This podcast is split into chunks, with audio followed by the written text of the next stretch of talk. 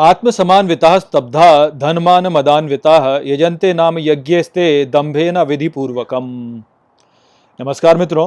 मित्रों, ये जो श्लोक है भगवद गीता के सोलहवें अध्याय का सत्रहवां श्लोक है, जिसे हम गहराई से समझेंगे। तो आइए सबसे पहले इसके अर्थ को समझते हैं। तो जो श्लोक है, वो कहता है आत्म समान्विता स्तब्धा अर्थात स्वयं की भावना के घमंड में धन मान मदान्विता अर्थात धन मान की मादकता में भरे हुए यंते नाम यज्ञ स्ते अर्थात यज्ञ करते हैं, नाम के लिए वे दंभे न अविधि पूर्वकम अर्थात दम्भ द्वारा अनुचित रूप से। तो यहाँ श्री कृष्ण कह रहे हैं कि आसुरी लोग स्वयं के धन और मान की मादकता से उत्पन्न हुए घमंड की भावना से अनुचित रूप से यज्ञ करते हैं, केवल नाम के लिए। तो इस विचार को यदि आपको समझना है तो आप इसको समझने के लिए राजनीति का उदाहरण ले सकते हैं। राजनीति के उदाहरण से हम इसे बहुत अच्छे से समझ पाएँगे कि यहाँ पे श्री कृष्ण क्या कह रहे हैं। तो सामान्य राजनीतिक प्रवचन में आप देखेंगे कि सभी राजनीतिक कार्यकर्ता जो होते हैं, वे ये कहते हैं कि मैं धर्म की स्थापना के लिए कार्य कर रहा हूँ। किंतु आप ये भी देखेंगे कि राजनीति के नाम पर कितना सारा अधर्म है जो कि हमारे समाज में किया जाता है। तो ऐसा क्यों होता है? यदि हम इसको समझ लें तो हम यहाँ पे श्री कृष्ण के जो प्रवचन है, उसको ठीक प्रकार से समझ पाएँगे कि अनुचित रूप से यज्ञ करना वास्तव में होता क्या है। तो जैसा कि हम पहले समझ चुके हैं कि यज्ञ जो होता है, वह ईश्वर के लिए किया जाने वाला कार्य होता है। ये जो संपूर्ण सृष्टि है, ये एक दिव्य यज्ञ है, जिसे कि ईश्वर ने चलाया हुआ है। और हर व्यक्ति यहाँ पे जो कार्य करता है, उस कार्य के द्वारा वह इस यज्ञ में अपना अनुदान देता है। कुछ इसमें उचित अनुदान करते हैं, कुछ इसमें अनुचित अनुदान करते हैं। तो हमें ये समझना है कि अनुचित अनुदान किस प्रकार से होता है। तो आप इसको ऐसे समझिए, देखिए, जैसे इस संसार में जो भी कुछ हो रहा है, वह ईश्वर की इच्छा के द्वारा ही हो रहा है। तो यदि हमें जीवन में सफलता प्राप्त होती है तो वह सफलता हमें ईश्वर के द्वारा प्राप्त हुई है। तो जो आसुरी लोग होते हैं, उन्हें जब जीवन में सफलता प्राप्त होती है तो वह उसे ईश्वर के आशीर्वाद के रूप में नहीं देखते। वह उल्टा ये सोचते हैं कि मैंने जो सफलता प्राप्त की है, उसका श्रेय मुझे जाना चाहिए। मैंने काम किया, मैंने मेहनत की, मैंने परिश्रम किया, मैंने ये किया, मैंने वो किया और तब मुझे सफलता प्राप्त हुई। तो वह ईश्वर के आभारी नहीं होते हैं कि ईश्वर ने आशीर्वाद के द्वारा जो है मुझे सफलता प्रदान की। वह स्वयं को ही श्रेय देते हैं। तो जब वह स्वयं को श्रेय देते हैं अपनी सफलता के लिए तो इससे ये होता है कि उनका जो अभिमान है या उनका जो अहंकार है, वह प्रबल होते जाता है।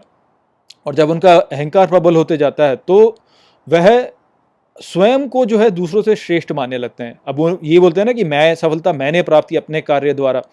तो जब इस प्रकार से सोचते हैं तो उन्हें ये लगता है कि मेरे जो विचार हैं, वह श्रेष्ठ हैं, क्योंकि जो भी धन मैंने प्राप्त किया, जो भी मान मैंने प्राप्त किया, वो मैंने अपने द्वारा प्राप्त किया है। इसके लिए जो है, किसी और को श्रेय नहीं जाता है, मैंने प्राप्त किया तो इसलिए वह अपने विचारों को दूसरों के विचारों से श्रेष्ठ मानने लगते हैं। और जब वह अपने विचारों को दूसरों के विचार से श्रेष्ठ मानने लगते हैं। तो जब वह संसार को देखते हैं तो इस संसार पर वह अपने विचारों को थोपने की कामना करते हैं। अर्थात वह संसार को स्वीकार नहीं करते जिस प्रकार से यह संसार है। उनका जो दृष्टिकोण है, वह उसको श्रेष्ठ मानते हैं और ये सोचते हैं कि संसार को उनके दृष्टिकोण के अनुसार चलना चाहिए। तो जब संसार उनके दृष्टिकोण के अनुसार नहीं चलता तो उन्हें फिर संसार में बहुत से द्वेष दिखने लगते हैं। उन्हें यह लगता है कि संसार जो है ऐसे अच्छा नहीं है, वैसे अच्छा नहीं है, लोग ऐसे अच्छे नहीं है, लोग वैसे अच्छे नहीं है, ये ऐसा है, वो ऐसा है, सब में उन्हें कमियाँ दिखने लगती हैं। और फिर वह ये सोचते हैं कि इस संसार को मैं अपने दृष्टिकोण के अनुसार ढाल लूँ।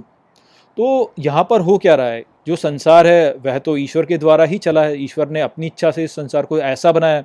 और जो संसार है, उस रूप से देखा जाए तो उसी रूप में वह परफेक्ट है आप कहेंगे। वह उसी रूप से सिद्ध है। वह उसी रूप से जो है अच्छा है। किंतु आसुरी व्यक्ति जो होता है, उसे उसमें कमियाँ दिखने लगती है और बोलता है कि नहीं, इसे ऐसा होना चाहिए, इसे वैसा होना चाहिए। तो जो ईश्वर की इच्छा है, उसको तो वह स्वीकार नहीं करते और ईश्वर की इच्छा शक्ति के विपरीत वह अपनी इच्छा शक्ति इस संसार पर लागू करने का प्रयास करते हैं। तो इसको आप ऐसे समझिए, देखिए, जैसे जो कम्युनिस्ट लोग होते हैं, वह यही सोचते हैं कि संसार जो है, वह वर्गों में विभाजित है और वर्गों के बीच में संघर्ष होता है और जो उचित संसार होता है, वह वह होगा जिसमें वर्ग ही ना हो। तो ऐसा व्यक्ति जो होगा, वह वर्गहीन संसार को स्थापित करने के लिए, लोगों को मारने के लिए भी तैयार हो जाएगा। तो ये आसुरी प्रवृत्ति ही है कि अपनी इच्छा को दूसरों पर पर थोपना। आप इसी प्रकार से देखिए, जो जो धार्मिक संप्रदाय होते हैं, उनमें भी जो कट्टरपंथी हों, वो यही बोलते हैं कि हर किसी को मेरे अनुसार पूजा करनी चाहिए ईश्वर की। तो कोई व्यक्ति यदि उसके अनुसार पूजा नहीं करता तो वह उसे मारने के लिए भी तैयार हो जाते हैं। तो ये भी वास्तव में एक आसुरी प्रवृत्ति ही है कि आप ईश्वर को जो है, इस प्रकार से स्वीकार नहीं कर रहे हैं। आप अपनी इच्छा शक्ति लागू करना चाह रहे हैं। ईश्वर जो है, वह अन्य व्यक्ति को चाहता है कि दूसरे प्रकार से उसकी पूजा करे, किंतु आप उसको स्वीकार नहीं कर रहे हैं और आप बोल रहे हैं कि नहीं, सबको मेरे अनुसार जो है ईश्वर की पूजा करनी चाहिए। तो ये पुनः फिर आप देखें कि आसुरी प्रवृत्ति है। या आप देखिए कि जो जो राष्ट्रवादी लोग होते हैं वह यही मानते हैं कि मेरे राष्ट्र की नीति जो है, वह श्रेष्ठ है। अब यदि कोई उनके राष्ट्र की नीति का विरोध करने लगे तो ऐसे व्यक्ति फिर उसके विरुद्ध हो जाते हैं और उनको मारने तक भी जो है वह तत्पर हो जाते हैं। तो यहाँ पर भी जो है हम देख सकते हैं कि कैसे एक आसुरी व्यक्ति जो है वह अपनी इच्छा शक्ति को इस संसार पर लागू करने के लिए लगा हुआ है। तो हमें यहाँ पे यही समझना है कि ये जो संसार है, ये स्वयं में अपने आप उचित है, जैसा है वह वैसा ही श्रेष्ठ है। केवल जब ईश्वर हमें कहें कि अच्छा इसमें ऐसा परिवर्तन करो, तब हमें उसमें परिवर्तन करना चाहिए। किंतु लोग जो होते हैं, वह आसुरी लोग जो होते हैं, वह ईश्वर के साथ तो जुड़े होते नहीं हैं। और बस अपनी अहंकार में वो बंधे हुए होते हैं। उनको ये लगता है कि मेरा जो विचार है, वह श्रेष्ठ है और इस संसार को जो है, मेरे विचारों के अनुसार इसको चलना चाहिए। तो ईश्वर से तो जुड़े हुए हैं, नहीं, ईश्वर से तो दूर है। अपने अहंकार में जो भी उनके मन में भावना उत्पन्न हुई, उस मादकता में जो भावना उत्पन्न हुई, उसको वह इस संसार पर लागू करना चाहते हैं। और इस प्रकार से जो है, वह बहुत सारे अधर्म करते जाते हैं। तो जो हम यहाँ पर देखते हैं, जो राजनीतिक में भी हम देखते हैं, वो यह ही हो रहा है वास्तव में कि लोग ईश्वर के संपर्क में है नहीं, केवल अपने मन में एक उन्होंने कोई भ्रांति बना ली कि अच्छा धर्म ऐसे होना चाहिए और बस फिर लगे हुए धर्म की स्थापना करने में, फिर उल्ट पटांग काम कर रहे हैं, झगड़ा कर रहे हैं इधर उधर किसी पे क्रोध कर रहे हैं और कि लोग इतने तक जाते हैं कि जो कट्टरपंथी हैं, वो तो मारने तक भी तैयार हो जाते हैं। तो इस विचार को यहाँ पे श्री कृष्ण ने प्रस्तुत किया कि अपने धन, अपने मान की मादकता में जो आसुरी प्रवृत्ति वाले लोग होते हैं, वह कुछ भी करने को तैयार हो जाते हैं, कुछ भी अनुचित कर देंगे। और इस प्रकार से जो है, वह वास्तव में कर क्या रहे हैं? अपने अहंकार की वृद्धि कर रहे हैं। तो यज्ञ को वो कर तो रहे हैं, उनको लगता है कि वह यज्ञ ठीक प्रकार से कर रहे हैं, किंतु वास्तव में जो लग है, यज्ञ वो केवल नाम के रूप में कर रहे हैं और दम्भ में, अपने अहंकार, अपने घमंड में उसको करे जा रहे हैं, अनुचित रूप से करे जा रहे हैं। अहंकारम बलम दर्पम कामम क्रोधम च संश्रिता मामात्म पर देहेशु प्रद्विशंतो मित्रों, ये जो श्लोक है भगवत गीता के सोलहवें अध्याय का अठारहवां श्लोक है, जिसे हम गहराई से समझेंगे। तो आइए, सबसे पहले इसके अर्थ को समझते हैं। तो जो श्लोक है, वो कहता है अहंकारम बलम दर्पम अर्थात अहंकार, बल, घमंड कामम क्रोधम च संश्रिता, अर्थात कामना और क्रोध से जुड़े। माम आत्मा पर देहेशु अर्थात मुझसे अपनी और दूसरों की देह में प्रद्विषंतो अभ्यसूय का अर्थात द्वेष करते हैं आसुरी व्यक्ति। तो श्री कृष्ण यहाँ कहते हैं कि आसुरी व्यक्ति अपने अहंकार, बल, घमंड, कामना और क्रोध से जुड़ करके अपनी और दूसरों की देहों में स्थित ईश्वर से द्वेष करते हैं। तो एक घमंडी व्यक्ति अपने विचारों को दूसरों के विचारों से श्रेष्ठ मानता है। इसलिए जब संसार में कुछ भी ऐसा होता है जो कि उसके मत के अनुकूल नहीं होता तो ऐसा व्यक्ति जो होता है, वह फिर संसार में दोष देखने लगता है कि अच्छा ये ऐसा क्यों है, वो वैसा क्यों है, इसे ऐसा होना चाहिए, उसे वैसा होना चाहिए, ये ऐसा, वो वैसा, इस प्रकार से।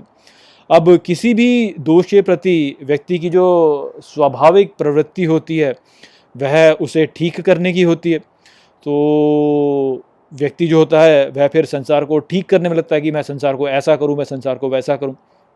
अब यदि कोई इसे ठीक करने में सक्षम ना हो सके तो उस स्थिति में फिर वह कुंठा में जाएगा और कुंठा जो होगी, वह क्रोध को जन्म दोगी। और क्रोध को जन्म देने से फिर व्यक्ति में संसार के प्रति एक द्वेष उत्पन्न हो जाएगा कि अच्छा संसार ऐसा है, ये मैं ठीक नहीं कर पाता हूँ तो बेकार है। ये बेकार है, वो बेकार है, ये गंदा है, वो अनुचित है। इस प्रकार से व्यक्ति फिर द्वेष करने लगता है। अब हम वास्तव में सीमित हैं, हमारी जो शक्ति है वह असीम तो है नहीं तो हम संसार को अपने अनुसार तो चला नहीं सकते। हमारी शक्ति तो सीमित है तो संसार को जब हम अपने अनुसार नहीं चला सकते तो फिर व्यक्ति जो होता है वह ऐसा ही होने लगता है, क्रोध करने लगता है, कुंठा में रहता है, संसार से द्वेष करने लगता है। और जब वो व्यक्ति इस प्रकार से करता है तो वह फिर संसार से ही द्वेष करने लगता है। अब ये जो संसार है वह तो जिस प्रकार से है, वह उस प्रकार से इसलिए है क्योंकि ईश्वर चाहता है कि वो ऐसा हो, क्योंकि ईश्वर जो है वह तो सर्वशक्तिशाली है। वह ही है जो कि संसार को जैसे चलाना चाहता है, वैसे चला रहा है तो जैसा भी ये संसार है, वो संसार वैसा इसलिए है क्योंकि ईश्वर की ये कामना है कि संसार वैसा रहे। और यदि कोई व्यक्ति जो है, वह इस संसार से द्वेष करने लगे और बोले कि ये संसार ऐसा क्यों है, ये संसार वैसा क्यों है तो इस स्थिति में हो क्या रहा है? इस स्थिति में हो यह ही रहा है कि जो व्यक्ति है, वह इस संसार से द्वेष करके वास्तव में ईश्वर को ही द्वेष अर्पण कर रहा है, वह ईश्वर से ही घृणा कर रहा है। तो यह ही स्थिति जो होती है, वह आसुरी व्यक्ति की होती है। मान लीजिए कि आप एक वंचित समुदाय में जन्म लेने वाले व्यक्ति हैं, मान लीजिए। तो अब वंचित समुदाय में यदि आप रह रहे हैं तो जीवन में कष्ट तो झेल ही रहे होंगे। और इस प्रकार से जो है, हो सकता है कि आप अपने जन्म से द्वेष करने लगें कि, अरे, मुझे ईश्वर ने ऐसा जन्म क्यों दिया? तो ये जो द्वेष है, यह भी वास्तव में ईश्वर को ही अर्पण है, क्योंकि ईश्वर ने ही तो ये कामना की कि आप एक वंचित समुदाय में जन्म लें। और अब यदि आप उसे स्वीकार नहीं कर रहे हैं तो आप इस प्रकार से देखा जाए तो ईश्वर की जो इच्छा है, उसे स्वीकार नहीं कर रहे हैं। और यदि आप ईश्वर की इच्छा को स्वीकार नहीं कर रहे हैं तो फिर आप ईश्वर को ही द्वेष कर रहे हैं, ईश्वर को ही जो है द्वेष अर्पण कर रहे हैं। तो जो आसुरी व्यक्ति होता है, वह इस बात को समझ नहीं पाता कि हमें ईश्वर ने एक निश्चित परिस्थिति में इसलिए डाला है ताकि हम उससे कुछ सीख सकें, अपने संस्कारों पर कार्य कर सकें और ईश्वर की ओर जा सकें, ईश्वर की ओर प्रगति कर सकें। तो ये बात हम समझ नहीं पाते और उल्टा हम द्वेष करने लगते हैं। हमारी जो भी परिस्थिति इस संसार में है अभी, वह वास्तव में ईश्वर का एक आशीर्वाद है हमारे लिए, जिसके द्वारा हम ईश्वर की ओर प्रगति कर सकें। किंतु हम उस आशीर्वाद को अस्वीकार कर लेते हैं और ईश्वर से द्वेष करने लगते हैं। तो जो आसुरी व्यक्ति होता है, वो ऐसा ही करता है। वह ईश्वर के आशीर्वाद को अस्वीकार करता है और ये कामना करता है कि जैसा मैं चाहता हूँ वैसा हो। तो इस प्रकार से जो आसुरी व्यक्ति होता है, वह ईश्वर को घृणा अर्पित करता है। वह ईश्वर के प्रति कृतज्ञ नहीं होता, उनके, उसके विपरीत वह ईश्वर से द्वेष करने लगता है। तो ये एक आसुरी व्यक्ति का लक्षण होता है। इस संसार में जिस भी परिस्थिति में ईश्वर ने हमें डाला है, उसको ईश्वर के प्रसाद के रूप में यदि हम स्वीकार करें और ये समझें कि इसके द्वारा ईश्वर हमें क्या सीख प्रदान करना चाह रहा है और फिर उस सीख को सीखें और उस सीख को सीख करके हम फिर ईश्वर की ओर यदि प्रगति करें तो हम दिव्यता की ओर प्रगति करते चले जाएँगे। किंतु ऐसा न करने के, करके जो जो आसुरी व्यक्ति होता है, वह बोलता है कि ईश्वर ने मुझे इस परिस्थिति में क्यों डाला? ईश्वर जो है अन्यायी है, ईश्वर ऐसा करता है, वैसा करता है, संसार ऐसा है, वैसा है, संसार को ऐसा होना चाहिए, वैसा होना चाहिए। और ऐसे करके जो है जो आसुरी व्यक्ति होता है, वह अपनी इच्छा शक्ति को संसार पर लागू करने का प्रयास करता है। और जब ईश्वर अपनी इच्छा शक्ति को लागू नहीं कर पाता क्योंकि सर्वशक्तिमान तो है नहीं तो अपनी इच्छा शक्ति को लागू तो नहीं कर सकता, पूर्ण प्रकार से जब नहीं कर पाता तो द्वेष करने लगता है। और द्वेष करके जो है वह ईश्वर को ही द्वेष प्रदान करता है। तानहम द्विशतः क्रूरान संसारेशु नराधमान, क्षिपामी अजस्रम अशुभान आसुरीशु एव योनिषु। मित्रों, ये जो श्लोक है भगवत गीता के सोलहवें अध्याय का उन्नीसवां श्लोक है, जिसे हम अच्छे से समझेंगे। तो आइए सबसे पहले इसके अर्थ को समझते हैं। तो जो श्लोक है, वो कहता है, तानहम द्विशतः क्रूरान अर्थात तो उनको द्वेष करने वाले क्रूरों को मैं संसारेशु नराधमान, अर्थात संसार में नीच व्यक्तियों को क्षिपामी अजस्रम अशुभान, अर्थात झोंकता हूँ निरंतर अशुभ आसुरीशु एव योनिषु, अर्थात आसुरी योनियों में ही। तो यहाँ पर इस श्लोक से अब श्री कृष्ण थोड़ा सा ये बताएँगे कि आसुरी लोगों के साथ में वो क्या करते हैं। तो उन्होंने ये तो बताई दिया कि आसुरी लोग किस प्रकार के होते हैं, उनका आचरण किस प्रकार का होता है, उनका जो विचार करने की प्रक्रिया होती है, जो उनकी आस्थाएँ होती हैं, वो किस प्रकार की होती हैं। अब श्री कृष्ण कहते हैं कि ये जो आसुरी व्यक्ति होते हैं, जो कि द्वेष करने वाले होते हैं, क्रूर होते हैं और संसार में नीच होते हैं, इनको मैं निरंतर या बार बार इनको मैं आसुरी योनियों में ही झोंकता हूँ। तो यहाँ पर हमें जो समझना है, उसको जानने के लिए पहले तो हम ये देखेंगे, जैसे पिछले श्लोक में हमने समझा था कि जो आसुरी लोग होते हैं, वह इस संसार में चल रहे, इस दिव्य यज्ञ में अपने अनुदान के रूप में द्वेष को ही अर्पित करते हैं। वह इस संसार को जब देखते हैं तो इसको वह स्वीकार नहीं करते कि ये ईश्वर की इच्छा ऐसी है ये संसार ऐसा हो तो इस प्रकार से ये जो संसार है, ये इसी रूप में परफेक्ट है, इसलिए इसी रूप में श्रेष्ठ है। उसको इस प्रकार से वह स्वीकार नहीं करते और वह अपनी इच्छा शक्ति को लागू करते हैं। क्यों? क्योंकि उनमें घमंड है, मान है, अहंकार है। वह अपने विचारों को श्रेष्ठ मानते हैं। तो अपने विचारों को श्रेष्ठ मानते हैं तो जो संसार वह देखते हैं उसको वो अपने अनुसार चाहते हैं कि ये ऐसा हो। तो जब वो इस प्रकार से चाहते हैं तो वह संसार से द्वेष करते हैं और इस प्रकार से द्वेष करके वह इस यज्ञ में द्वेष को ही ईश्वर को अर्पित कर रहे थे तो एक तो बात ये दूसरी बात जो है वो ये है कि जो भी हम अर्पित करते हैं इस संसार में ईश्वर को अपने कर्म के रूप में, संसार जो है वह ही हमें पुनः देते हैं प्रसाद के रूप में। तो यदि हम प्रेम अर्पित करेंगे तो हमें प्रेम ही ईश्वर से मिलेगा, किंतु यदि हम द्वेष अर्पित करेंगे तो हमें ईश्वर से फिर द्वेष ही मिलेगा। तो जब आसुरी व्यक्ति इस संसार में ईश्वर को द्वेष अर्पित करता है तो इसके बदले में ईश्वर भी फिर आसुरी व्यक्ति को द्वेष अर्पित कर देता है। तो इसको आप ऐसे समझिए कि जो हम करना चाहते हैं, ईश्वर जो है हमारी परिस्थिति ऐसी बना देते हैं कि हम फिर वह ही करें। तो जब ईश्वर ये देखते हैं कि आसुरी लोग जो हैं, वह इस संसार में द्वेष करने की कामना करते हैं, जब वो इस प्रकार से द्वेष करते हैं तो द्वेष की ही कामना कर रहे हैं, वह बार बार ईश्वर को यही बोल रहे हैं कि मुझे तो द्वेष ही दो, आप जब आप द्वेष दोगे तो द्वेष ही मिलेगा तो ईश्वर को बार बार यही बोल रहे हैं कि मुझे द्वेष दो, आप तो ईश्वर फिर बोलते हैं कि ठीक है, तुम यदि द्वेष ही चाहते हो तो मैं तुम्हें द्वेष ही दे देता हूँ तो इसलिए वह फिर ऐसे व्यक्तियों को ऐसी योनियों में भेज देते हैं जहाँ पर कि वो ढेर सारा द्वेष कर सकें सबसे। इसको हम आगे भी समझेंगे, थोड़ा गहराई से और इसको हम समझेंगे अगले कुछ श्लोकों में। किंतु स्थिति ऐसी ही होती है कि जो व्यक्ति आसुरी है, वह वास्तव में द्वेष ही करना चाहता है। उसकी प्रवृत्ति ऐसी हो गई कि वह द्वेष करना चाहता है।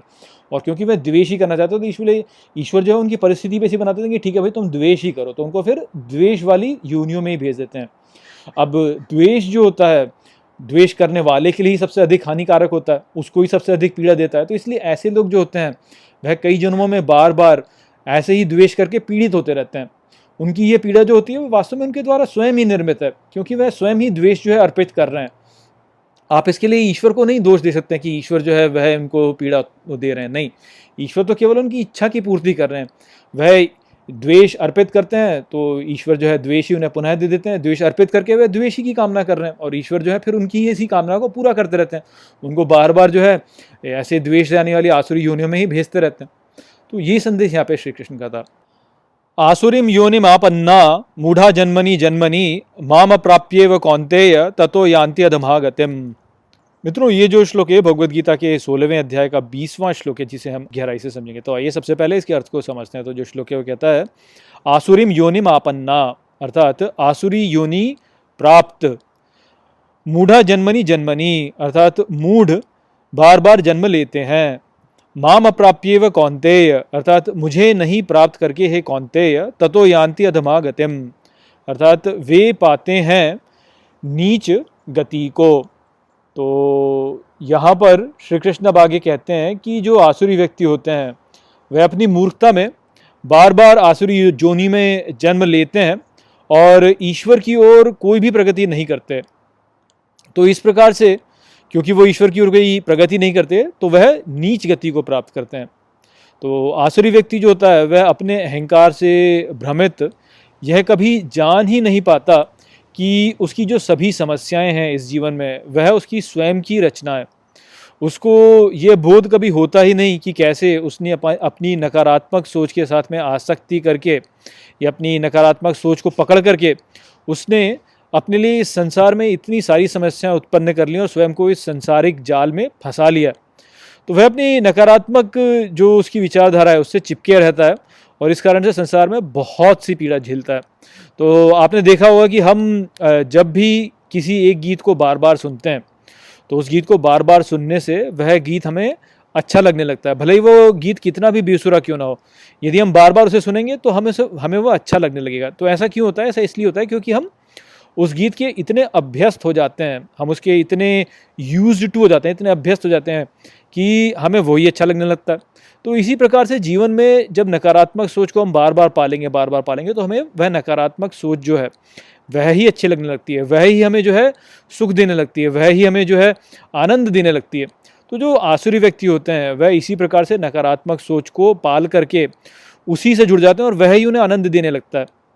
तो जो आसुरी व्यक्ति होते हैं, वह किस प्रकार की सोच के साथ में जुड़ते हैं? वह अहंकार के साथ में जुड़ेंगे, घमंड के साथ में जुड़ेंगे, क्रोध के साथ में जुड़ेंगे, या लोभ के साथ में जुड़ेंगे, या वह वासना के साथ में जुड़ेंगे? तो मूल रूप से यदि देखा जाए तो जो शुद्ध व्यक्ति होता है, वह इन सभी में कभी भी संलग्न नहीं होना चाहेगा, क्योंकि ये सभी जो हैं, ये दुख और क्लेश लेकर के आते हैं। किंतु जो आसुरी व्यक्ति होता है, वह इतना इनके साथ में जुड़ा हुआ है, इतना जुड़ा हुआ है, कि वह इनको ही अच्छा मानने लगता है।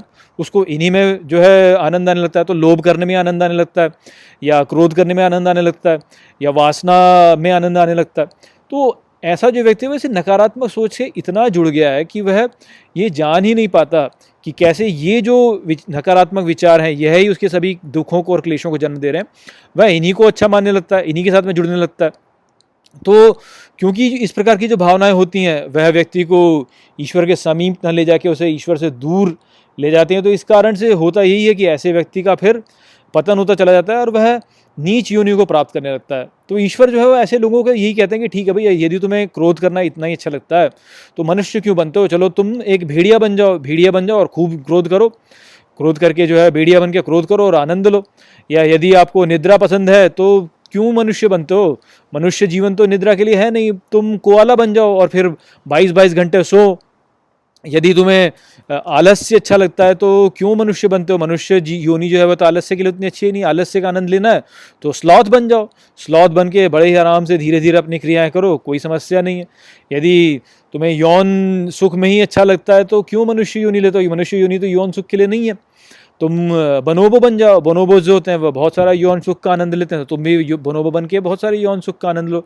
यदि तुम्हें बहुत सारा भोजन खाना अच्छा लगता है तो मनुष्य योनि के बजाय तुम तुम सुअर बन जाओ, सुअर बन के खूब खाओ, दबा के खाओ जितना खाना चाहते हो। या यदि तुम्हें जो है दूसरों के ऊपर अपनी इच्छा थोपने में आनंद लगता है, दूसरों के ऊपर डोमिनेट करना तुम्हें अच्छा लगता है तो मनुष्य के बजाय तुम शेर बन जाओ, सिंह बन जाओ तुम और फिर जो है अपनी अपनी जो अपना क्षेत्र उस पर दबाव दिखाओ अपना तुम, उसको, उसका आनंद लो। तो इस प्रकार से आसुरी व्यक्तियों के साथ में होता है कि क्योंकि वह इस नकारात्मक सोच के साथ में जुड़ गए हैं और उनको उसी में आनंद आने लगता है तो ईश्वर बोलते हैं कि ठीक है, तुम्हें यदि इसी में आनंद आ रहा है तो फिर तुम मनुष्य योनि या श्रेष्ठ योनियों में क्यों जा रहे हो? फिर तो तुम निकृष्ट योनि में चले जाओ, नीचे वाली योनि में चले जाओ तो ऐसे ही जो जो आसुरी व्यक्ति होते हैं, वह इन, इस प्रकार से जो है वो अधिक अधिक नीच रूपों में गिरते चले जाते हैं और ईश्वर से दूर चले जाते हैं। ईश्वर को तो वो प्राप्त नहीं कर पाते और नीच रूपों को प्राप्त करते चले जाते हैं। त्रिविधम नरकस्य इदम द्वारम नाशनम आत्मन। काम क्रोधस तथा लोभस तस्मात एदत त्रयम त्यजेत। मित्रों, ये जो श्लोक है भगवत गीता के सोलहवें अध्याय का इक्कीसवां श्लोक है, जिसे हम गहराई से समझेंगे तो आइए सबसे पहले इसके अर्थ को समझते हैं। तो जो श्लोक है, वो कहता है त्रिविधम नरकस्य इदम द्वारम अर्थात तीन प्रकार के यहाँ है नरक के द्वार। नाशनम आत्मन, अर्थात जो स्वयं का नाश करते हैं। काम क्रोधस तथा लोभस, अर्थात काम, क्रोध तथा लोभ तस्मादेत त्रयम चजेत अर्थात इसलिए इन तीनों को त्याग दो। तो यहाँ पर इस श्लोक में श्री कृष्ण अर्जुन से कहते हैं कि तीन प्रकार के यहाँ द्वार हैं, नरक के, जो स्वयं का नाश करते हैं। ये हैं काम, क्रोध तथा लोभ। और क्योंकि ये नरक के द्वार हैं, इसलिए तुम इन तीनों को ही त्याग दो। तो जब कोई व्यक्ति आध्यात्मिक मार्ग में प्रगति करना चाहता है तो उसको काम क्रोध और लोभ इन तीनों को ही त्यागना होगा। यदि इनका थोड़ा सा भी अंश किसी व्यक्ति में रहता है तो व्यक्ति जो है वह आध्यात्म में प्रगति नहीं कर पाएगा और उसे मृत्यु के पश्चात पुनः जन्म लेना ही पड़ेगा। तो जन्म मृत्यु का जो चक्र है, इसमें फंसा ही रहेगा। तो यहाँ पर श्री कृष्ण कहते हैं कि ये जो तीन, इन तीनों को इसलिए तुम त्याग दो, तभी तुम जो है आगे प्रगति कर पाओगे। तो आइए चलिए हम देखते हैं कि किस प्रकार से ये तीन जो हैं, ये नरक के द्वार हैं। तो सबसे पहले श्री कृष्ण ने बोला काम के बारे में। अब काम जो है, वह वास्तव में यदि देखा जाए तो प्राय लोग बोलते हैं कि काम से अर्थ हो गया कि केवल जो यौन संबंध होता है तो जैसे काम सूत्र हो गया तो केवल यौन वाला बात। किंतु काम केवल उतना ही नहीं होता है, काम उससे और थोड़ा अधिक जटिल विचार है। काम जो है, वह वास्तव में किसी भी वस्तु के लिए, सांसारिक वस्तु के लिए बहुत गहरी, बहुत तीव्र कामना या वासना का होना होता है। तो जब आपको, आपके मन में बहुत गहरी और तीव्र वासना है कुछ पाने के लिए तो वह वास्तव में काम है। और ये जो काम है, ये केवल यौन से संबंधित नहीं होता। काम जो है, वह धन के लिए भी हो सकता है कि धन के लिए बहुत तीव्र वासना हो, या काम जो है, वह शक्ति के लिए भी हो सकता है कि मेरे पास बहुत शक्ति हो, मैं बहुत शक्तिशाली व्यक्ति बनूं, या किसी अन्य के लिए भी हो सकता है। जैसे भोजन के लिए भी एक बहुत तीव्र वासना हो सकती है तो वह भी फिर काम वासना होगी भोजन के लिए। अब होता क्या है कि जब कोई तीव्र वासना उत्पन्न होती है मन में किसी के लिए भी तो उस स्थिति में व्यक्ति का मति जो होता है, वह भ्रमित हो जाती है और वह उस वस्तु को पाने के लिए कुछ भी करने के लिए सज्ज हो जाता है, वह तत्पर हो जाता है कुछ भी करने के लिए। तो यदि किसी को काम वासना बहुत आ रही है कि मेरे को यौन संबंधित काम वासना उत्पन्न हो रही है तो तब जो है, वह बलात्कारी हो सकता है। यदि उसमें धन के प्रति वासना उत्पन्न हो रही तो वो बहुत कंजूस हो सकता है, बहुत ज़्यादा कंजूस व्यक्ति बन जाएगा। यदि उसमें शक्ति के प्रति वासना हो रही तो आपने देखा ये इतिहास में कि कितने ऐसे राजा रहे हैं जो कि भाइयों ने भाइयों को मारा है शक्ति के लिए। और यदि भोजन के लिए बहुत अधिक काम वासना हो रही है तो उस स्थिति में रोग और व्याधियाँ हैं जो कि व्यक्ति को जकड़ सकती हैं। तो इस प्रकार से होता यही है कि ऐसी तीव्र वासना से जो है व्यक्ति नरक को ही झेलता है, क्योंकि बहुत सारे कष्टों को झेलता है वो। तो इसलिए श्री कृष्ण ने यहाँ पे बोला कि काम जो है, वह नरक का द्वार है। फिर उसके आगे उन्होंने बोला कि जो क्रोध है, वह भी नरक का द्वार है। अब क्रोध जो होता है, वो क्यों उत्पन्न होता है? देखिए, जब भी हमें अपने जीवन में किसी भी वस्तु के प्रति एक बहुत गहरी कामना होती है, उसे प्राप्त करने की, और यदि हम उसे ना प्राप्त कर पाए तो उससे कुंठा उत्पन्न होती है, और कुंठा जो होती है, वह फिर क्रोध को जन्म देती है। और क्रोध के साथ में भी होता है कि क्रोध जब व्यक्ति को घेर ले तो व्यक्ति का जो जो मति मति भ्रम है, वह फिर उसमें उत्पन्न हो जाता है। वह उसकी बुद्धि जो होती है वह ठीक प्रकार से कार्य नहीं कर पाती और जब बुद्धि ठीक प्रकार से कार्य नहीं कर पाती तो व्यक्ति जो है फिर कुछ ना कुछ ऐसा अनुचित कर बैठता है। तो इसलिए क्रोध के द्वारा भी व्यक्ति अंततः कुछ ना कुछ ऐसा अनुचित कर बैठेगा जो कि उसे नरक में गिरा देगा। तो इसलिए क्रोध भी जो है नरक का ही द्वार है और फिर श्री कृष्ण ने बोला कि लोभ, वह भी नरक का द्वार है। अब लोभ जो होता है वो किस लिए होता है? लोभ होता है जब किसी भी वस्तु को पाने के लिए व्यक्ति बहुत, अपने लिए, स्वयं के पाने के लिए बहुत ज़्यादा तत्पर रहे। तो जब व्यक्ति खुद के भोग के लिए कुछ भी वस्तु को पाना चाहेगा तो वो जो भोग की आकांक्षा होती है, वो भोग की आकांक्षा ही जो है, व्यक्ति के मति को भ्रमित कर देती है। तो व्यक्ति की बुद्धि जो होती है, वो भ्रष्ट हो जाती है और व्यक्ति फिर नरक में ही गिर जाता है। क्यों? क्योंकि जब बुद्धि भ्रष्ट होगी तो फिर जो कर्म होगा, वह भी निकृष्ट ही होगा। और निकृष्ट कर का, कर्म का जो फल होगा, वह भी निकृष्ट होगा। और निकृष्ट फल क्या है? नरक में गिरना ही है। तो इस प्रकार से लोभ जो होता है, वह भी व्यक्ति को नरक में ही गिरा देता है। तो इसलिए यहाँ पे श्री कृष्ण ने ये तीन मार्ग बताए, जो कि जो कि नरक के द्वार हैं, कि काम क्रोध और लोभ। तो यदि हमें आध्यात्म में प्रगति करनी है तो हमें इन तीनों को ही त्यागने का प्रयास करना चाहिए। और ये एकदम से नहीं होता है। ऐसा नहीं है कि एकदम से आपने बोला और हो जाएगा। किंतु प्रयास करते रहेंगे करते रहेंगे करते रहेंगे तो धीरे धीरे धीरे धीरे इसमें प्रगति कर सकते हैं और त्याग सकते हैं इनको। तो हमको भी अपने जीवन में इसी प्रकार से प्रयास करना चाहिए कि हम इन तीनों को त्याग सकें। ऐतेर विमुक्त कौंतेय तमो द्वारे स्त्रिभिर्नर आचरती आत्मन श्रेयस ततो याति पराम गतिम मित्रों, ये जो श्लोक है भगवत गीता के सोलहवें अध्याय का बाईसवां श्लोक है, जिसे हम अच्छे से समझेंगे। तो आइए सबसे पहले इसके अर्थ को समझते हैं। तो जो श्लोक है, वो कहता है, ऐतेर विमुक्त कौनतेय अर्थात, इनसे मुक्त हे कौनतेय तमो द्वारे स्त्रिभिर नर अर्थात, तमो गुण के तीन द्वारों से नर आचरती आत्मन श्रेयस अर्थात, आचरण करता है, स्वयं के लिए श्रेष्ठ, ततो याति पराम गतिम अर्थात, इस प्रकार पाता है परम गति को तो नरक के तीन द्वारों के संबंध में जो कि है काम, क्रोध और लोभ, यहाँ पर श्री कृष्ण कहते हैं कि जो व्यक्ति तमोगुण के ये जो तीन द्वार हैं, इनसे मुक्त रहता है, वह व्यक्ति अपने जीवन में उचित व्यवहार करता है और इस प्रकार से वह सर्वोच्च को प्राप्त करता है। तो हमने पिछले श्लोक में समझा था कि नरक के तीन द्वार हैं, जो कि हैं काम, क्रोध और लोभ। और हमने वहाँ पर ये भी समझा था कि जो व्यक्ति इनमें फंस जाता है, वह अनुचित व्यवहार करता है क्योंकि ये जो हैं, ये व्यक्ति क्या मति भ्रम कर देते हैं व्यक्ति में। उसकी बुद्धि को जो है वह आच्छादित कर देते हैं और इस कारण से आच्छादित बुद्धि से प्रेरित होकर जब व्यक्ति कर्म करता है तो निकृष्ट कर्म कर बैठता है। और क्योंकि वह निकृष्ट कर्म होता है तो उसके परिणाम भी फिर निकृष्ट होता है और इस कारण से व्यक्ति जो होता है, वह नरक में फंस जाता है। तो जब व्यक्ति प्रयास से और अभ्यास से इन तीनों को ही त्याग पाता है, काम, क्रोध और लोभ को, तब वास्तव में व्यक्ति जो है वह अपने मन को ऐसे शुद्ध कर पाता है कि उसकी बुद्धि जो है वह इतनी पवित्र हो पाती है कि वह समझ पाए कि क्या उचित है, क्या अनुचित। वही ऐसा व्यक्ति होता है जो कि संसार में अपनी स्थिति को समझ पाता है कि स्थिति क्या है, क्या वास्तव में ठीक है और क्या ठीक नहीं है। क्योंकि ऐसे व्यक्ति की जो बुद्धि होती है, वह काम क्रोध और लोभ से प्रेरित नहीं होती। वह स्थिर होती है और इस कारण से सत्य को समझ पाती है कि सत्य कहाँ पर है। तो जो व्यक्ति इन तीनों को त्याग देगा, वह ही ऐसा व्यक्ति होगा जो कि श्रेष्ठ कर्म कर पाएगा। क्यों? क्योंकि उसकी बुद्धि आच्छादित नहीं है। उसकी बुद्धि जो है, वह सत्य में स्थिर है और क्योंकि वह सत्य में स्थिर है तो इस कारण से जो उसका काम होगा, वह भी उत्कृष्ट होगा। क्योंकि जो हमारा मूल स्वभाव है वह तो श्रेष्ठ ही। है यदि आप भीतर से देखें तो हर व्यक्ति जो होता है, वह वैसे तो श्रेष्ठ ही। जो हमारा मूल स्वभाव है तो श्रेष्ठ है, जिसमें श्रेष्ठ कर्म करते हैं कि हम अच्छे कर्म करते हैं, सात्विक कर्म करते हैं, जो कि दूसरों के भले के लिए होते हैं, कल्याण के लिए होते हैं। किंतु काम क्रोध और लोभ जैसे जो ये गुण होते हैं, इनसे जुड़ करके हमारी बुद्धि जो होती है, वह वह भ्रष्ट हो जाती है और इस कारण से हम जो है अनुचित कार्य कर बैठते हैं। तो यदि हम इनसे ना जुड़ें तो हमारी बुद्धि भ्रष्ट नहीं होगी और जब बुद्धि भ्रष्ट नहीं होगी तो फिर वह जैसे ही इसे चलना चाहिए, वैसे ही चलेगी। तो वह फिर उत्कृष्ट कार्य को करेगी और उत्कृष्ट कार्य को करेगी तो उसका जो परिणाम होगा वह भी उत्कृष्ट होगा, अर्थात व्यक्ति दिव्यता की ओर प्रगति करता चला जाएगा और अंत में ईश्वर को प्राप्त कर लेगा। तो इसी बात को श्री कृष्ण यहाँ पे कह रहे हैं कि जो इन से मुक्त होता है, जो कि काम, क्रोध और लोभ से मुक्त होकर के अपने कर्मों को करता है, वह जो है उसका आचरण स्वतः ही उचित हो जाता है। वह स्वयं के लिए स्वतः ही उचित आचरण कर रहा होता है। और इस प्रकार से वह परम गति को प्राप्त करता है। तो हमें वास्तव में कुछ सीखना नहीं है वास्तव में। हमें केवल भूलना है जो हमने ज्ञान, जान लिया है।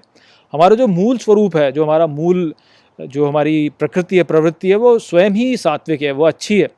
किंतु हमने जीवन में रह, रहकर जो है ये कबाड़ा जो है ये अपने साथ में जोड़ लिया है और इस कबाड़े के साथ में जुड़ करके हमने अपनी स्थिति को बिगाड़ लिया है।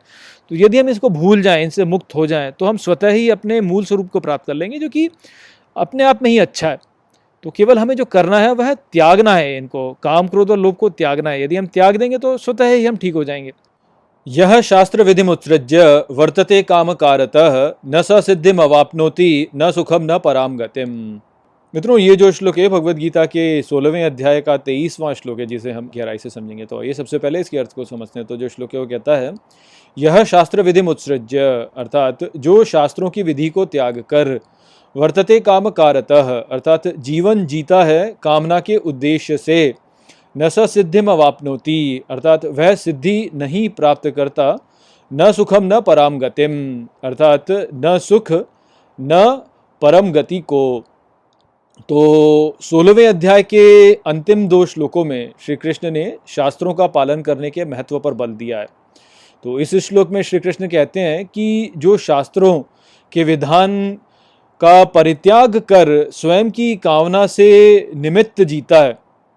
उसे न तो सिद्धि प्राप्त होती है, न ही सुख प्राप्त होता है और न ही वह परम गति को प्राप्त होता है। तो हम पहले ही चर्चा कर चुके हैं कि जो आसुरी लोग होते हैं, वह अपने विचारों को दूसरों के विचारों से श्रेष्ठ मानते हैं। अब क्योंकि वह अपने विचारों को श्रेष्ठ मानते हैं और दूसरों के विचारों को उतना श्रेष्ठ नहीं मानते तो शास्त्रों में जो लिखा है, वह तो दूसरों के विचार है तो इस प्रकार से वह शास्त्रों के जो विचार होते हैं, उनकी भी अवहेलना कर देते हैं और उनको भी उतना श्रेष्ठ नहीं मानते। वो सोचते हैं कि अच्छा ऐसी ये शास्त्र तो ऐसे ही लिख दिए। लोगों ने पहले जो लोग थे, जिन्हें कुछ ना तो अकल थी, ना वो कुछ जानते थे, वह तो बस ऐसे ही मूर्ख थे। तो उनके विचार को क्या महत्व देना? वो तो ऐसे ही है। जो मैं सोचता हूँ, जो मैं मानता हूँ, वह श्रेष्ठ है। तो इसलिए शास्त्रों के जो विचार होते हैं, उनको भी वह पीछे कर देते हैं, उनको वह कुछ मानते नहीं। तो जब शास्त्रों से मार्गदर्शन न लेकर ऐसे लोग कार्य करेंगे तो निश्चित ही उनके जो कार्य होंगे वो उनकी मन की प्रवृत्ति के अनुसार ही होंगे। जो भी मन में उन्होंने अवधारणा बना ली, उसी के अनुसार जो है वह फिर कार्य करेंगे। और मन में जो उन्होंने अवधारणा बना ली, उसमें क्या होता है? उसमें कामनाएँ होती हैं। कि मन में कुछ भी अवधारणा बना के मान लिया कि ये अच्छा है और कुछ भी अवधारणा मान के बना लिया कि वो बेकार है तो फिर वो अपनी कामना के अनुसार व्यक्ति ऐसा जो वो कार्य करने लगता है, वह शास्त्रों की विधि के अनुसार कार्य नहीं करता है। तो ऐसा जो व्यक्ति होगा, वह सत्य के अनुसार कार्य नहीं कर रहा। ऐसा इसलिए क्योंकि अब आप ही देखिए ना कि कितनी सारी पीढ़ियों में जो है लोगों ने शास्त्रों से प्रेरणा लेकर के अपना जीवन जिया है। और उन्होंने यही पाया कि शास्त्रों से प्रेरणा लेकर के जब जीवन जिया जाता है तो वह ही जीवन वास्तव में श्रेष्ठ होता है। तो जब इतने सारे लंबे समय से जो है लोग शास्त्रों के अनुसार जीवन जी करके अपने जीवन को श्रेष्ठ पाते हैं तो उन शास्त्रों में कुछ तो ऐसा होगा ना, जिस कारण से वो श्रेष्ठ हो पाते हैं, लोग जी पाते हैं। तो शास्त्रों में जो ज्ञान है, वह कई पीढ़ियों के द्वारा संचित ज्ञान है और कई पीढ़ियों से उसको जो है आजमाया गया है और उसके आजमा करके ये देखा गया है कि वह जो है, वह जीवन को श्रेष्ठ बनाता है। तो कुछ उसमें सत्य है। किंतु जो आसुरी लोग होते हैं, वह इस बात को समझ नहीं पाते, वह ये देख ही नहीं पाते कि ऐसा है। वह अपने अहंकार में, अपनी जो उन्होंने जो भी कुछ जीवन में प्राप्त किया, उसमें जो भी उन्होंने किया, उसमें जो दम उन्होंने बना लिया है अपने भीतर कि अरे, मैं जो करता हूँ, सब श्रेष्ठ है। मैं ही हूँ जो कि सब जानता हूँ, मैं सब जानता हूँ, दूसरों को कुछ नहीं पता। तो इस प्रकार से वो ये सोचने लगते हैं कि मेरे ही विचार श्रेष्ठ हैं और जो ये सब शास्त्रों में लिखा है तो सब दकियानुसी बातें हैं। ये तो पहले के लोग लिख गए जिनको कुछ पता नहीं था। आज के समय हमने विज्ञान में देखो इतनी प्रगति कर ली, आज हमने इतना सारा ज्ञान प्राप्त कर लिया है। मैंने देखो जीवन में ये कुछ किया, इतने अपने शत्रुओं का नाश कर दिया, ये मैंने शक्ति प्राप्त कर ली, वो धन मैंने प्राप्त कर लिया तो मुझे ज़्यादा ज्ञान है। शास्त्रों में तो सब ये तो दकियानुसी बातें जो कि किसी को नहीं पता। मुझे ज़्यादा पता है तो इस प्रकार से लोग सोचने लगते हैं। स्वयं को कर्ता मानते हैं और स्वयं को कर्ता मान करके यही सोचते हैं कि जीवन में जो भी कुछ मैंने प्राप्त किया, वो मैंने प्राप्त किया। ईश्वर की कृपा नहीं है, मैंने प्राप्त किया तो मैं ज़्यादा श्रेष्ठ हूँ। मुझे पता है सब कुछ, शास्त्रों में कुछ नहीं पता। तो इस प्रकार से ये लोग सोचने लगते हैं। तो अब इस प्रकार से सोचेंगे तो फिर जो कामना मन में उत्पन्न हुई, बस उसी को प्राप्त करने का प्रयास करते हैं और सत्य को प्राप्त नहीं कर पाते। अकस्मात रूप से जो भी उन्होंने अपने जीवन में सफलता प्राप्त की, उसी को मानने लगते हैं कि यह ही सत्य। जबकि वास्तव में सत्य होता नहीं, वह तो ऐसे ही बस अकस्मात रूप से कुछ हो गया। तो ऐसे होने के कारण जो है, ये लोग सत्य को प्राप्त नहीं कर पाते और क्योंकि सत्य को प्राप्त नहीं कर पाते, इस कारण से सिद्धि प्राप्त नहीं कर पाते और परम गति को प्राप्त नहीं कर पाते। तस्मात् शास्त्रम प्रमाणम ते कार्य कार्य व्यवस्थित ज्ञावा शास्त्र विधानोक्तम कर्म कर्तुम यह अर्हसी। मित्रों, ये जो श्लोक है भगवत गीता के सोलहवें अध्याय का चौबीसवां श्लोक है, जिसे हम गहराई से समझेंगे। तो आइए सबसे पहले इसके अर्थ को समझते हैं। तो जो श्लोक है, वो कहता है, तस्मात् शास्त्रम प्रमाणम ते अर्थात इसलिए शास्त्रों के प्रमाण द्वारा कार्य कार्य व्यवस्थित अर्थात तुम अपने करने और न करने को व्यवस्थित करो। ज्ञातवा शास्त्र विधानोक्तम, अर्थात जान करके शास्त्रों में कहे गए विधान को कर्म कर तुम यह अर्हसी, अर्थात यहाँ कर्म करने का प्रयास करो। तो सोलहवें अध्याय के इस अंतिम श्लोक में श्री कृष्ण ने अर्जुन से ये कहा है कि तुम शास्त्रों के नियमों को जानने के लिए प्रयास करो और जीवन में अपने आचरण को शास्त्रों के अनुसार ही करो। तो शास्त्रों को हमें महत्व इसलिए देना चाहिए क्योंकि शास्त्रों में मानवता का जो संपूर्ण ज्ञान है, वह समाया हुआ है। शास्त्रों में मानवता ने इस जीवन में जो भी, संसार में जो भी अनुभव किया है, उस सबको एकत्रित करके शास्त्रों में लिखा हुआ है। तो शास्त्रों का जो ज्ञान है, वह संपूर्ण मानवता का ज्ञान है। वह संपूर्ण मानवता का जो अनुभव रहा है, वह है। और यदि व्यक्ति इन अनुभवों को महत्व ना दे और केवल अपनी कामनाओं के अनुसार अपना जीवन जिए तो इस प्रकार से जो जीवन जी रहा है, वो ठीक जीवन नहीं होगा, क्योंकि वह सत्य पर आधारित नहीं है। वह जीवन जो है, वह केवल अपनी भावनाओं पर, अपनी जो प्रवृत्तियाँ हैं, उन पर आधारित है तो वह असत्य है। क्योंकि ये केवल हमारा जो अनुभव है इस जीवन में, वह संपूर्ण ज्ञान नहीं है। हमारा बहुत ही सीमित ज्ञान है। इस जीवन में हम जब जीते हैं तो जो भी अनुभव हम प्राप्त करते हैं, वह बहुत ही सीमित है। मेरा जो अनुभव है, वह केवल मेरा अनुभव है। आपका जो अनुभव है, वो केवल आपका अनुभव है। बाकी लोगों का जो अनुभव वो केवल बाकी लोगों का अनुभव है। किंतु शास्त्रों में जो है, शास्त्रों में सभी का अनुभव समन्वित है। तो इसलिए शास्त्रों के द्वारा अपना जीवन जीना जो है, वह ही श्रेय लेकर के आता है। यदि हम केवल अपने अनुभवों के अनुसार जीवन जिएँगे तो वह हमें श्रेय नहीं लेके आएगा। केवल स्वयं के अनुभव के आधार पर अपना जीवन जीना, सुख और सिद्धि प्राप्त करने की अपेक्षा नहीं की जा सकती उसके द्वारा, क्योंकि वह बहुत ही सीमित है। ऐसी अभिप्सा करना कुछ ऐसा होगा कि आप केवल अपने शरीर में जो आपने रोग हैं, प्राप्त किए हैं, उन रोगों का केवल विश्लेषण करें और बोले कि मैं तो बहुत बड़ा वैध हो गया क्योंकि मैंने अपने शरीर के जो भी मेरे रोग थे, उन सबको ठीक प्रकार से समझा। तो ये वास्तव में श्रेय नहीं लेकर के आता है। जीवन में किसी भी कठिन समस्या का जब सामना हम करते हैं तो उस सामना करने के लिए हमारे लिए उचित ज्ञान हमारे लिए है नहीं, क्योंकि हमारा जो जीवन में जो अनुभव रहा है, वह बहुत ही सीमित है। और इस कारण से कोई भी समस्या यदि आती है तो उसका यदि हमें समाधान प्राप्त करना है तो केवल अपने अनुभव से उसका समाधान हम नहीं प्राप्त कर पाएँगे। वह तो हम, उसमें बहुत सारी गलतियाँ कर बैठेंगे हम।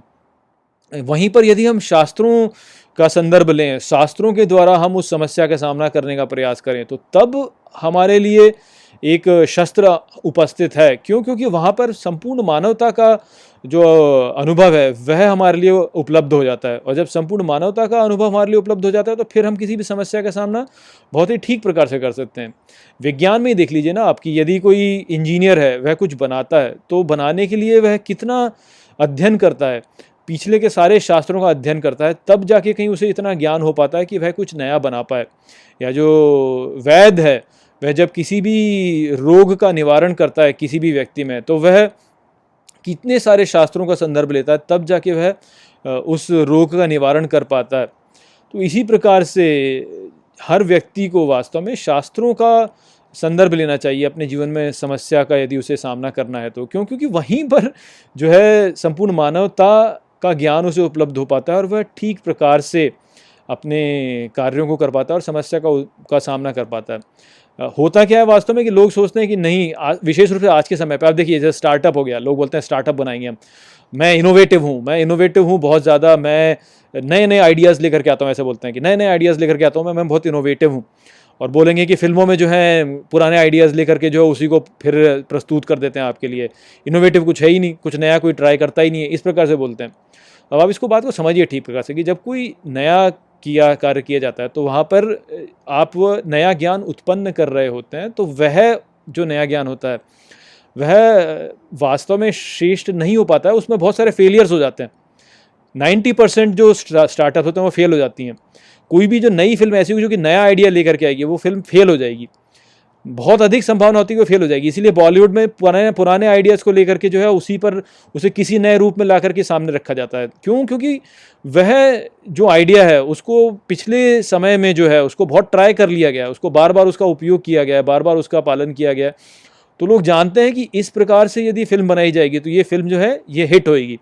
कोई नया आइडिया लेके कोई फ़िल्म बना दी जाएगी तो वह हिट भी हो सकती है और फ्लॉप भी हो सकती है और पैसा बहुत सारा लगाया जाता है उसमें। तो फ़िल्म के फ्लॉप होने की संभावना बहुत अधिक बढ़ जाती है। तो ये भी एक इस प्रकार से आप समझिए इसको। स्टार्टअप में भी पैसा लगाया बहुत सारा तो पर फेल हो सकती है स्टार्टअप। तो यदि कोई वेंचर कैपिटल वाला है, वह अपना सारा पैसा एक ही स्टार्टअप में लगा दे तो उसका सारा पैसा डूब जाएगा। क्योंकि नया आइडिया है, नया आइडिया जो है, उसके फेल होने की संभावना बहुत अधिक है कि वह विफल हो जाएगा। तो ये जो कार्य किए जाते हैं, स्टार्टअप वाले कार्य किए गए या फ़िल्मों में जो कार्य किए गए, ये यदि आप उनको पिछले के संदर्भ में ना करेंगे तो नब्बे प्रतिशत फेल होएगा। और फेल होने का कारण क्या होगा? क्यों? क्योंकि वह शास्त्र के अनुसार नहीं किया गया वो कार्य। वह कार्य जो है, आपने बस अपने ही मन में कुछ कामना अपने मन में कुछ बनाया एक विचार और उसके आधार पर आपने कर दिया उसको। तो फेल हो सकता है। तो ठीक इसी प्रकार से जो है, जीवन में जब समस्या हम, जब हम समस्या का सामना करते हैं तो अपने मन से कुछ भी लेकर के बोले कि नहीं, ऐसे इसका समस्या का समाधान हो जाएगा तो वह ठीक नहीं है। उसमें जो है फिर आप अपनी कामना के अनुसार कार्य कर रहे हैं तो उसमें आप श्रेय प्राप्त नहीं कर पाएँगे। और आध्यात्म में भी वह ही बात लागू होती है फिर, कि शास्त्रों के अनुसार यदि आप अपने जीवन को नहीं चलाते हैं, अपने जीवन का जो आपका आधार है वह शास्त्रों के अनुसार नहीं होता है तो फिर आपको जीवन में श्रेय नहीं प्राप्त होगा, आपको जीवन में सिद्धि प्राप्त नहीं होगी। सिद्धि प्राप्त करनी है तो शास्त्रों के अनुसार अपने जीवन को चलाइए, तभी आप जो है जीवन को आगे बढ़ा पाएँगे। तो यह संदेश यहाँ पर श्री कृष्ण का है। तो अपने जीवन में, अपने मूल्यों को यदि आप निर्धारित करना चाहते हैं तो शास्त्रों के अनुसार उन्हें निर्धारित कीजिए कि जो बड़े बड़े हमारे ज्ञानी गण गण रहे हैं, उनको जो अनुभव उन्होंने किया, उसको उन्होंने शास्त्रों में लिखा है तो वह ही वास्तव में श्रेय लेकर के आता है। तो यही संदेश यहाँ पे था इस श्लोक में। आशा करता हूँ कि मैंने इसको आपको समझा दिया होगा। और यहाँ पर हमारा भगवत गीता के सोलह अध्याय के सभी श्लोकों का अध्ययन समाप्त होता है। नमस्ते।